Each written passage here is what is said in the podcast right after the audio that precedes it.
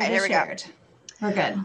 Welcome, welcome to another fabulous, fantastic episode of My Orgasmic Life. I'm your hostess with the mostest, Gaia Morissette. And today I have I have a return guest who is so lovely. I always enjoy spending time with her. Um, I'm going to allow herself to. I'm going to allow her to introduce herself.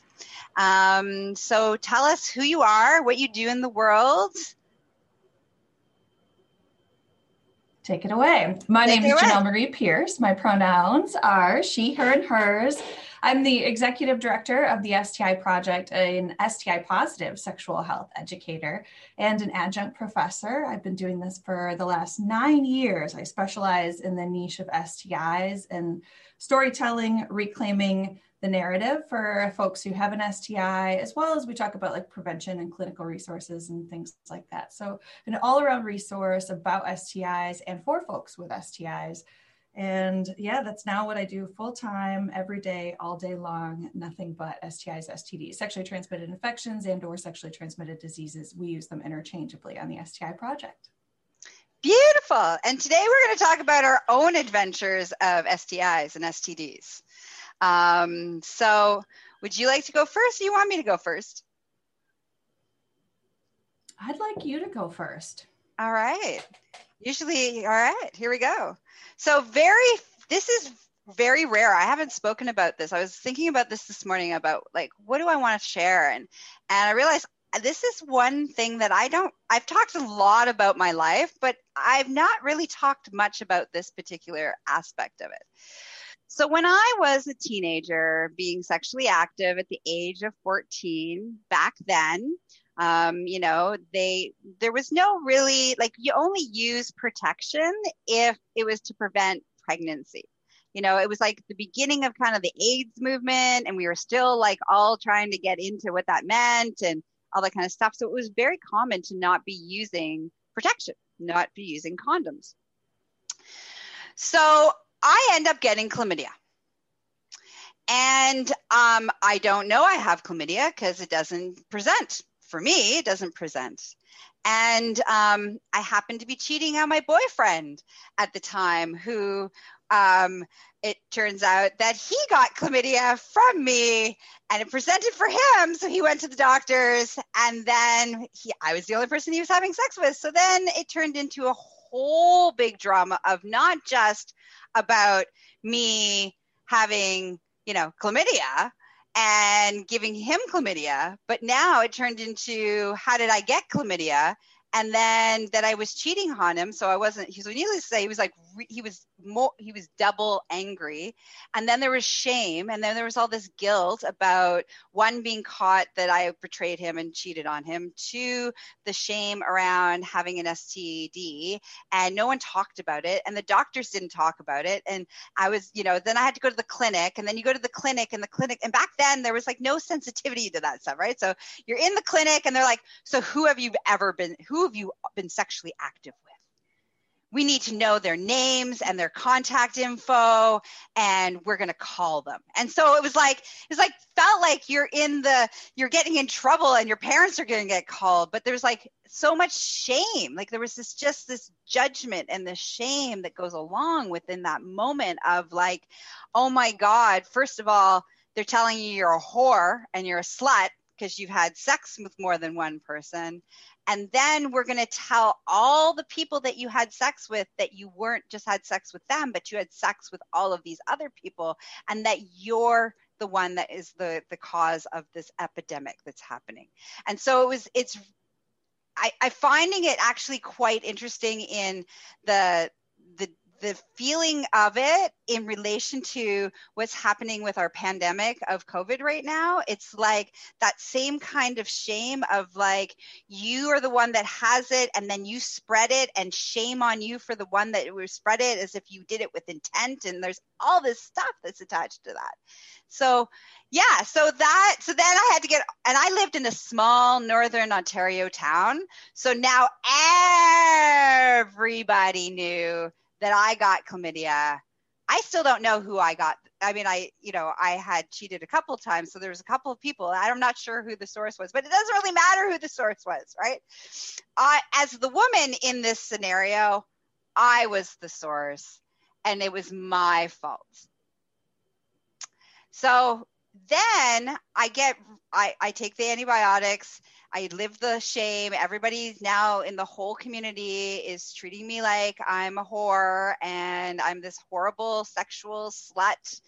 Um, and then a couple years go by and I don't think I actually really got rid of like they didn't retest me. They didn't retest me to make sure that I didn't get the, that I had gotten rid of the chlamydia. I just took my antibiotics and that was the end of it. And everybody in town gave me the scarlet letter, and um, that was the end of it. And a couple years later, I end up in the hospital, and it turns out with pelvic inflammatory disease. So I suspect I probably never got rid of it and it was still in my system and it manifested into that. So as the clinical person, do you want to like explain how that transpires? Yeah, for sure. Oh my gosh, there's so much greatness in this story. Like so many. So I'll answer that question first rather than going backward and then forgetting what you just asked me to do. But because there's so many things I want to ask you and like tease out, and it's just wonderful. And um, yeah, so it's very common for bacterial infections. Chlamydia is a common bacterial infection. Gonorrhea is another that people are really familiar with, and um, the clap gonorrhea um, there are all these cute little slang terms, and it's it's it's your experience of not having any symptoms. Um, Gaia just said that it didn't present, and what you meant by that is that you didn't have any signs or symptoms. You had no idea. That's the most common sign or symptom of all STIs. So most people who have an STI are totally unaware. They think that they're going to have like horrible smelling discharge or giant blisters and there's all these this misinformation and malassumptions around what that might look like for someone. And so it's really common to have this infection have it for a long time and for a very long time. And the the problem is especially with something like chlamydia it's curable. It's super it's easily easily treatable with antibiotics.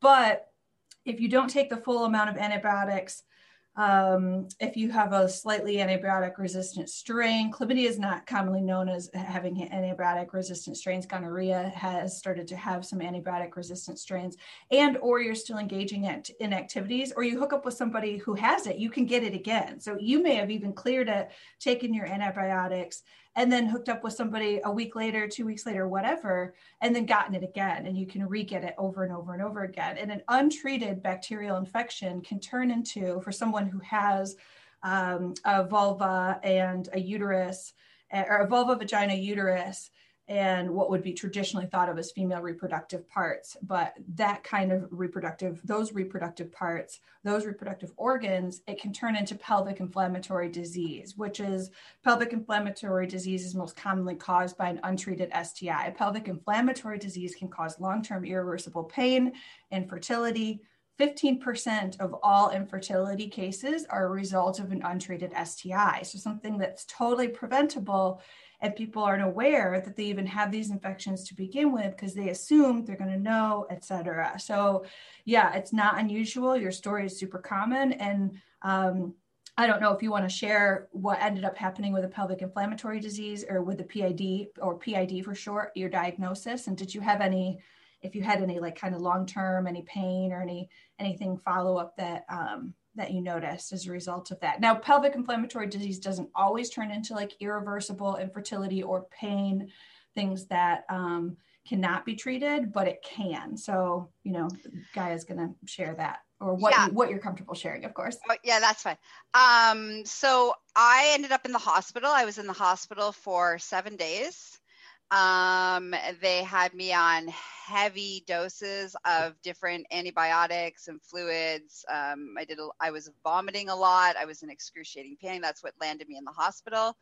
Um, I was on an antibiotic that I ended up having allergic reaction to. Um, so, yeah. So that's basically what ended up happening. But the thing is, is that I've had since then. I've had incredibly painful periods and I've had incredible like you know cramping when I have my periods and and you know uh, cysts in my ovaries that rupture every once in a while. So who knows? Like who knows what if that affected any of the other things. I don't know. Like, you know, it's all in the same region.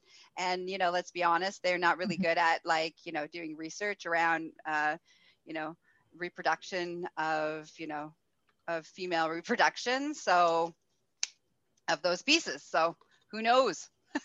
why and how yeah. and how and it could be it. it. could be related it could be unrelated yeah, but it very exactly. well could and it's one of those things where you just don't know and um, you know so you move forward with that i love though so to move backward yes through your story a little bit I love the energy and the way in which you're telling it. And just a matter of fact, this is a story just like you would talk about going to the grocery store and ordering and, and and not finding what you were looking for a certain specific kind of cheese i mean it's so i get this often from people who say like how you talk about having herpes and how you talk about like living with it and having sex with it and all of these things you say it and so, you're so nonplussed you're so apathetic and it's just a part of who you are your experience one component one small component not necessarily your identity. And people want to get to that place which it takes a lot of work and you've been doing this work for years. So you're at that place where you feel really comfortable and you understand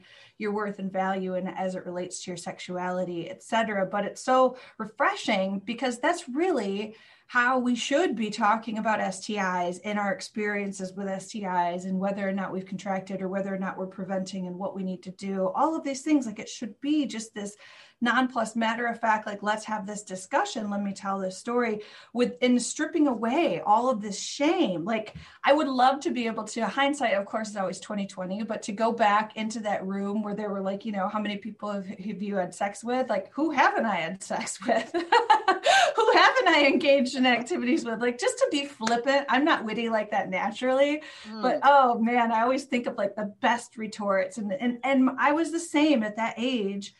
It was like I mean mortified and absolutely super embarrassed. And I was I was taking on the shame they were projecting. I felt like I was deserving of it. And so all of that. And I would love to just be able to be and be the advocate I am now and be able to be like I don't know, tons of people. Like that's kind well, of irrelevant. Like, yeah, whoever I want to have sex with. yeah, like who have you had sex with lately? Have you not had sex with anybody lately? You know, um, I feel like, and it's, I mean, it's it's beautiful that you know I can talk about that story, looking back throughout time, um, and use the language like I felt like shame and I felt this. And these were the feelings that were happening without feeling those feelings because I've healed those feelings. And I think that's the key piece of that is that I don't carry the shame of getting chlamydia. I don't carry that shame because it is just what it is and it was circumstances as the circumstances were. And and you know um and I feel like it's actually a great story. Like I had cheated a couple of times, and then that's how I ended up finding out because my boyfriend got it, and like, oh shit, it's a good story. Like relationships and human sexuality is so juicy, and like it's so interesting. Like, oh man, like yay, like yeah, tell me about all the juicy details. Like I want to hear the gossip. I mean, it's great, but in a, in a positive way, you know, not in a oh girl, you should have yeah. known better and yeah. you and stuff like that. But you're so right because for years I couldn't even retell or talk about. And a lot of people end up having this, especially when you have a long term infection that you have to disclose around people have the hardest time even saying like the word herpes or any other STI. They have the hardest time even saying it. And it resurfaces all of that trauma that they're still either not processing or that just comes back to the surface, the medical trauma they've experienced, the trauma around peers and significant others and, and or abuse. I mean, the, the myriad of things that occur often and co-occur with a diagnosis. And it's like, and it's understandable that folks feel this way and that they have that such a hard time even having a discussion around it and talking in a matter of fact way. And that's really the ultimate goal but it does. It takes a lot of work and a lot of like healing and digging back into it and addressing like does this actually match and make sense? These these feelings with my lived experience my real my life here and how i want to continue my life and I find that the best way, especially, you know, in the world that I live in, is all about helping people release shame. You know, that's the world that I live in. So, you know, I always, I think the key around releasing shame and letting go of shame is like, is this even mine? Like it, you know, that's always the question that I find that I help my clients ask and that I ask myself if I'm carrying any shame about something. It's like, is this my shame? Like, is this really like at the core of me? Do I actually believe this? Or is this what other people have told me that I'm supposed to believe? Or is this what other people have told me that I'm supposed to feel or I'm supposed to think? And often, for me, anyways, it comes back as hell no right? Like, hell no, that's not yours. Like, you don't believe that. You don't move from that place. You don't move from a place of fear and judgment and like, you know, self-loathing. And like, that's not how I move in the world. So, so it becomes easier to release that shame. But that's the key ingredient that when I'm spending time with people is like, well, let's look at this shame. And the best and easiest way to let go of it is that it was never yours in the first place. Like you didn't pop into this world as a child being like, oh, pleasure's bad, sex is bad, joy is bad, happiness is bad, you know, um, all these things being bad other people taught you they impose their stuff their fear their judgment their shame their experiences onto us. And when we can release that and let go of that that that's not actually like untangle it as i like to say it that that's yours and this is mine it makes much easier to clear out ours when we're not holding everybody else's. So sorry i got off on a little mm-hmm. tangent there no, it's so good. Oh, but what you're saying is like, yes, yes, Queen. Like it's so phenomenal. It absolutely 100%. And, and that's how everyone has experiences shame in their life. Everyone um, and different types of shame. And, and most people experience some component of sexual shame. Mm-hmm. What's interesting too about the difference between overall shame and sexual shame is sexual shame has a component of disgust to it, mm-hmm. and it triggers our disgust sensitivity and our disgust emotion which is one of the core emotions that historically i won't go into the long like explanation around the psychology of disgust but it served a purpose but in current modern modern day culture it doesn't typically but we are seeing it like the parallels you talk about with covid we are yeah. seeing it resurface in a way that's really harmful and problematic and does not serve public health initiatives yeah. and doesn't actually help us it hinders us because of this viewpoint and it's so rooted in this disgust sensitivity this this shame around um, in in one of the is uh, infectious shame or infectious disgust or um, infectious things that can infect us and diseases and things like that that. And so sexual shame, though, um, is its own like subset of shame in general. And it's so hard to unlearn that and repackage it because it's rooted in a core emotion that gets triggered yeah. without us being able to even recognize that that's being triggered. And that icky feeling, though, we're taught that something is gross or bad or wrong. And that's where that comes from. It's, we aren't, like you said, we aren't born thinking these things are bad necessarily. Now, I think there's, we all have a barometer of what's right and wrong, and like doing something that is going to cause harm. Like as a young, I think young children know if they've, if they hit someone and they hurt someone, or if they're hurting feelings, or if they're harming an animal, or even picking a flower or something like that that isn't theirs to pick, they, they, they have a barometer that's already built in and the shame component though gets layered on top of this like right or wrong was that a good choice? That's the that's where it's projected and we are learned er, shame is learned. It becomes something that we're told we should feel shameful we should feel wrong about this. And even those questions that you got asked around whom you'd had sex with it's hard to discern. Sometimes they come from a place of they're actually logically looking to discern where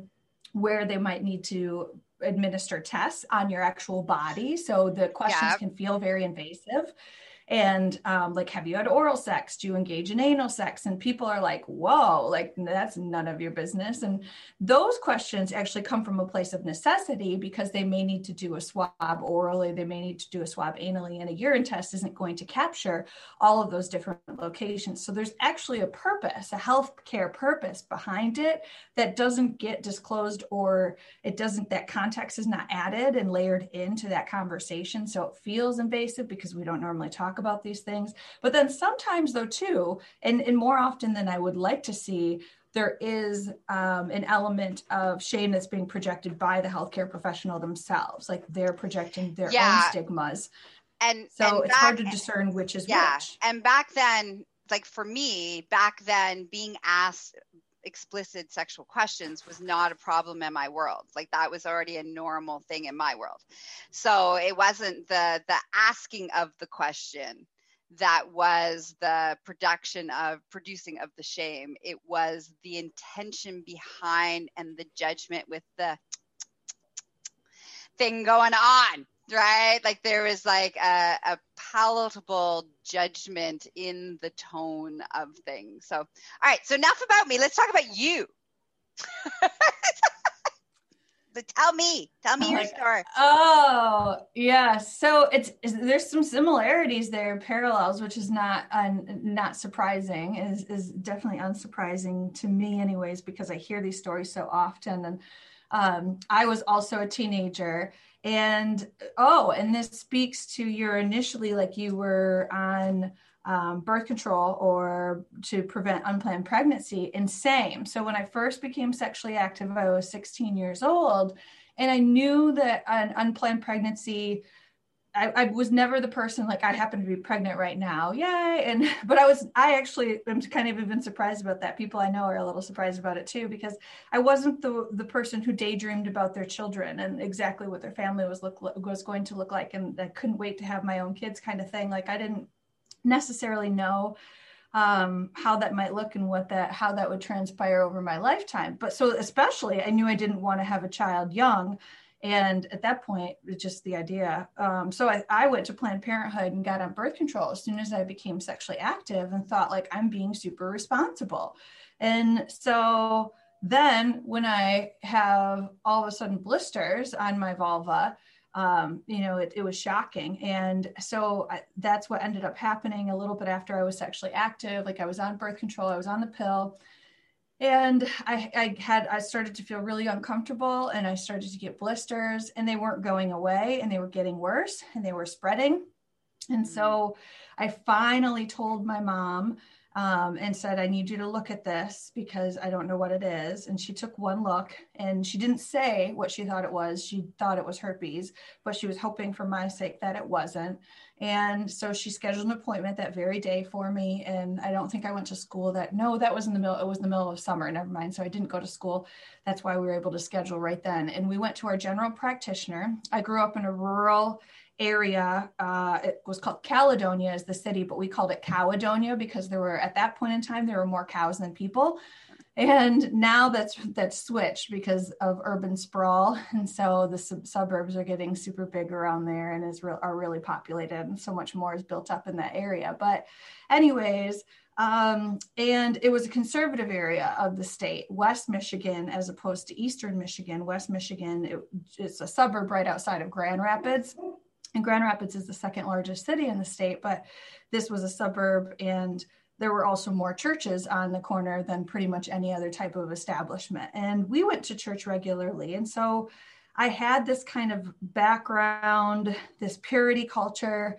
Um, everyone was white in the area. I mean, very much a conservative and limited perspective kind of area. And so we went to our, my general practitioner and um, and he took one look and then walked out of the room, didn't say anything. Um, came back about five minutes later with a prescription for Valtrex, said, You have herpes. This is the worst case I've ever seen. And, and here's your prescription. And that was it. No further information. No, this is very common. No, you're having your first outbreak. So it's going to feel really bad and look really bad, but subsequent outbreaks won't be like this.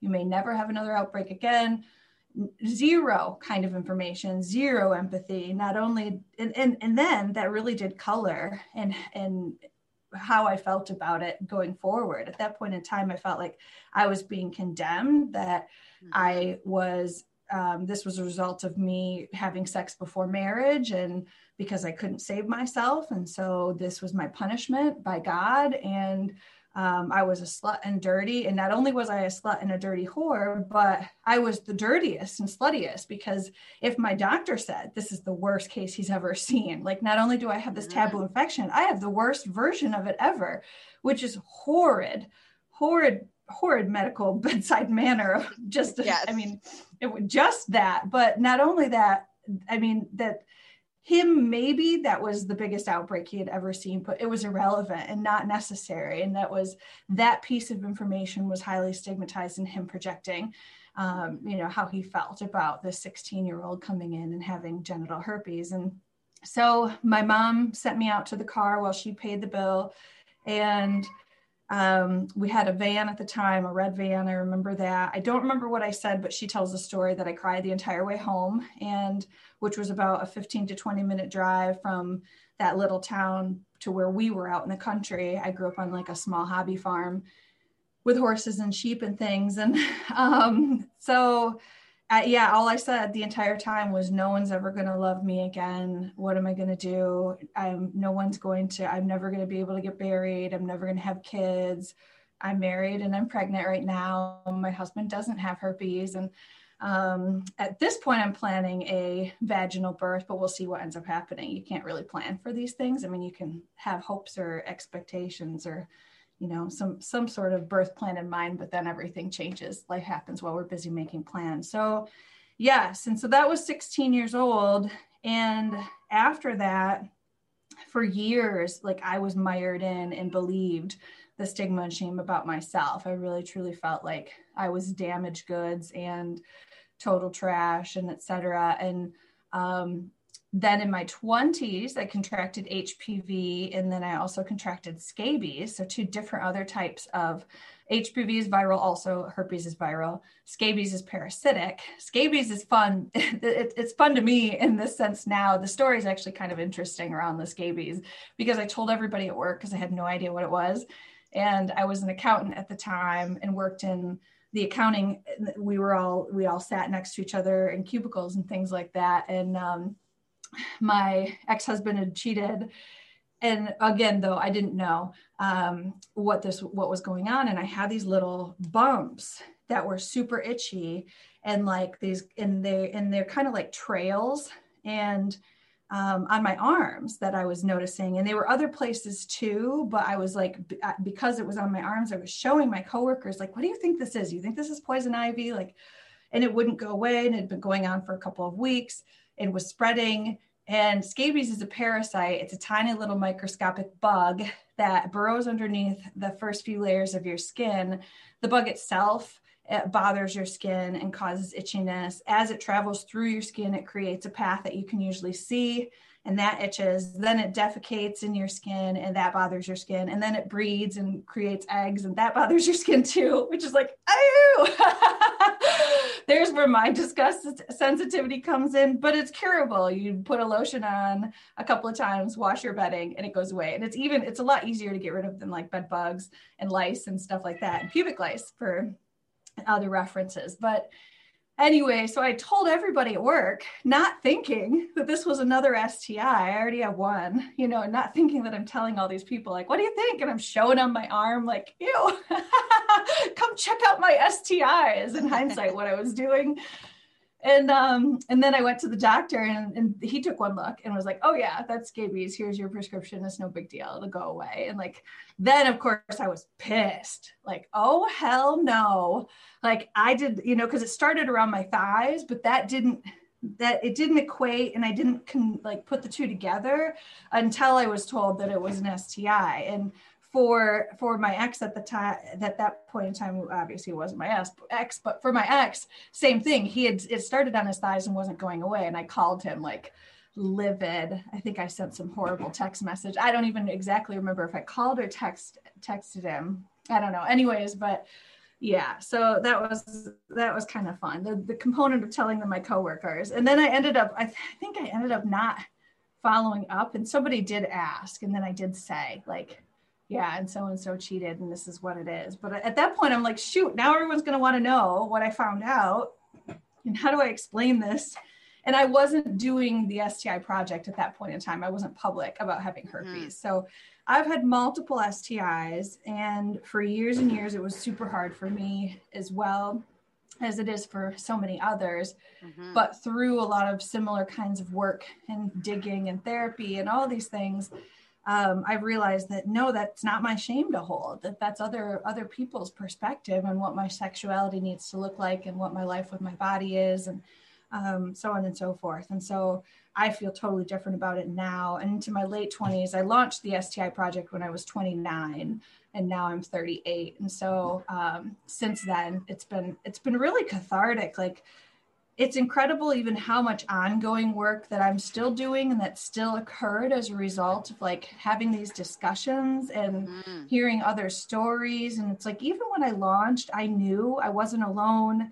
I knew that this was necessary but it, it it's been it like even blew my mind more of like how much and how many people and how many shared stories and even the being shamed by medical practitioners how common that is and mm-hmm. um, not always disclosing ethically and how common that is i mean there's so much that i was like wow i really felt like this was just me and how isolating that is and we get wrapped up in our small microcosm in our little mini worlds and and because of the shame and the immense stigma that's associated with STIs and how few how few people are talking about it that's why that's able to perpetuate and that's why we're able to believe that we're just by ourselves and we are these pariahs or something like that when it's like the vast majority of all sexually active people contract an STI the vast vast vast majority so it, it just is mind boggling and it's almost maddening. It's easy to get like angry about it because then when you start to realize how common this is, how much this should not be,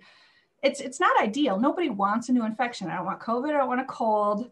I don't want anything. You know, as you've seen me, I've blown my nose. I think I might have a, the sniffles. Like pregnancy has made my whole mucus and sinuses and everything all out of whack. So it could just be that. It's hard to say.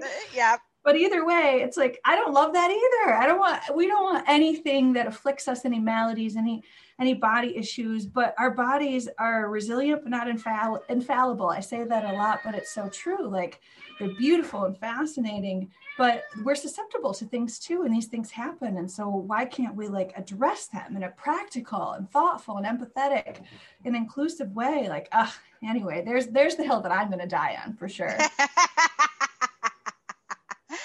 So I want to thank you for not only sharing today your story, but also the work that you're doing in the world. It's so incredibly powerful and important. And how can people get become a part of engage with you? Is there ways in which they can support this project? Like what how can people get in, involved in helping us all move into getting to that place of being like all right so yeah it was a thing and we can tell it like we went to the grocery store. Yes, yes. Um, thank you for asking and for that encouragement and support because I do receive negative feedback, but way less than you'd expect. I get every once in a while, I get some hate, and it's always the same stuff. It's regurgitated. It's the things I've heard for years and years, and so I'm, you know, I'm able to I'm able to compartmentalize it and to see it for what it is and understand where it's coming from. And so it doesn't impact me like it impacts others who have this same experience and might also experience that kind of feedback. But that said, um, there's a couple of different ways. The STIproject.com online is on my website, but then I'm on all social media channels at the STI Project. So come and follow me, thumbs, like what you see comment engagement is always beneficial in terms of social reach because then more people see the resources and they are able to access them um, if you would like additional support and resources, I offer one on one consultations for a cost. And then I also teach a, a 60 day eight week um, masterclass that's self led and also fully supported. And then I have a medical network that helps substantiate all of the content that's um, that that's comprised of, but that's also for a cost. But I have tons of free resources. So depending on what your accessibility, what your personal resources are, there's something for everyone. And yeah, come and find me and um, and tell me your story and share. It's a safe space. Beautiful. And I make sure of that. I guess I should add that I delete anything that isn't supportive. So um, not everybody does that and, and, everyone has different kind of comment moderation policies and things like that but because of the nature of what i do and wanting to make sure i'm cultivating a place um, that is open and people can share in a in a space that is not debated and is not um, questioned i i actually get rid of things that are not supportive so without without even a thought in mind it's like nope delete that that was not helpful and didn't add to the conversation so that's my way in which to moderate and help continue to cultivate a space that is inclusive and supportive. I love it. I also do that. I um, I'm a firm believer in if that was not positive, we don't. The rest of the world doesn't need to see it. Delete and block. Yep. Delete yep. It's so cathartic. It's really lovely. It's freaking. You know, this is yeah. We don't have to. We don't have to be in a space when we can create our own spaces of safety and non-judgmental spaces um, it's a beautiful place in which we say no it's we say no to negativity we say no to disrespect we say no we get to set the parameters the boundaries and it's a beautiful way i feel like that helps to mirror for other people what that looks like so all right you and i could talk for days and days and days and days and days um, so obviously, I'm gonna have you back on the show because there's some stuff that I would think I would really like to talk about. Like next time, like how do you have the STI STD conversation in from a dating and relationship perspective? Um, I think that that would be a really beautiful conversation. Um, I also would really love to have a conversation with um, having herpes and being pregnant and how that affects the pregnancy and birthing and all the kind of things. Um, a whole bunch of people recently, surprisingly, have asked me those questions. I'm like, I don't know. So I think that there's that would be also a really great conversation to have.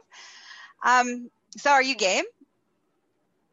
Yeah, 100%. percent mm-hmm. Yep, absolutely, of course.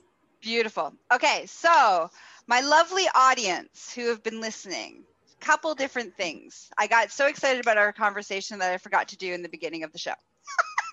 so, when this episode was brought to you by and sponsored with Tickle.life.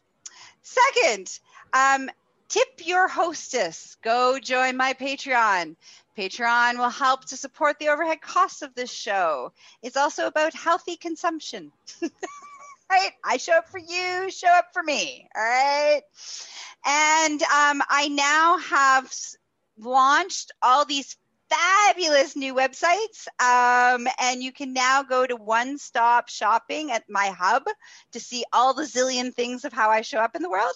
So you can go to GaiaMorissette.com. Don't forget to check out and follow and enjoy my orgasmic life, which is this podcast. And I also host Tickle.life's podcast. So please go check out Tickle.life's podcast. Have a juicy day. May it be filled with liberation and freedom and release of all shame. Mwah! Thanks for being with us.